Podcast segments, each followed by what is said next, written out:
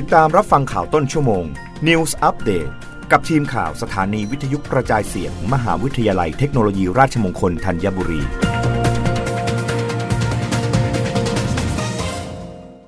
รับฟังข่าวต้นชั่วโมงโดยทีมข่าววิทยุราชมงคลธัญบุรีค่ะ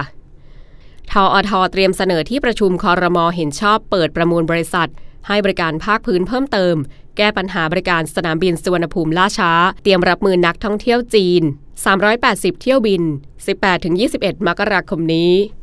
นายนิตินายเสริสมัทการ กรรมการผู้อำนวยการใหญ่บริษัทท่าอากาศยานไทยจำกัดมหาชน หรือทออทหรือ AOT เปิดเผยว่า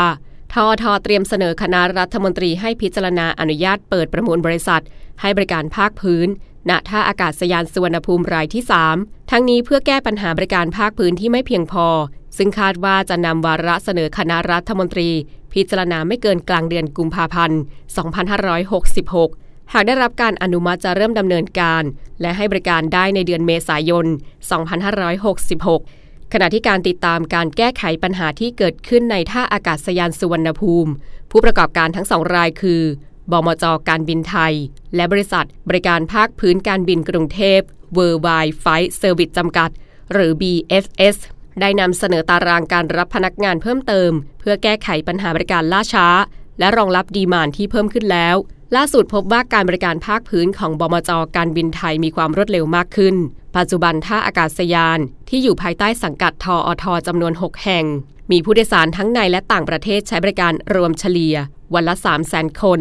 โดยปริมาณผู้โดยสารในประเทศกลับมาใกล้เคียง กับก่อนการระบาดของโควิด -19 แล้ว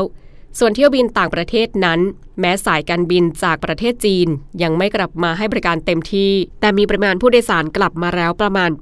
80%เมื่อเทียบกับช่วงเวลาเดียวกัน ก่อนการระบาดโควิด -19 สูงกว่าการคาดหมายเดิมประมาณการไว้ที่ราว 74%โดยทออทคาดการว่าในช่วง 18-21 มกราคม 2566 จะมีเที่ยวบินจากประเทศจีนเข้าสนามบินสุวรรณภูมิ ประมาณ 380 เที่ยวบิน และอาจมีผู้โดยสารสูงสุดประมาณ 100,000คน รับฟังข่าวครั้งต่อไปได้ในต้นชั่วโมงหน้ากับทีมข่าววิทยุ ราชมงคลธัญบุรีค่ะ รับฟังข่าวต้นชั่วโมง News อัปเดตครั้งต่อไป กับทีมข่าวสถานีวิทยุกระจายเสียง มหาวิทยาลัยเทคโนโลยีราชมงคลธัญบุรี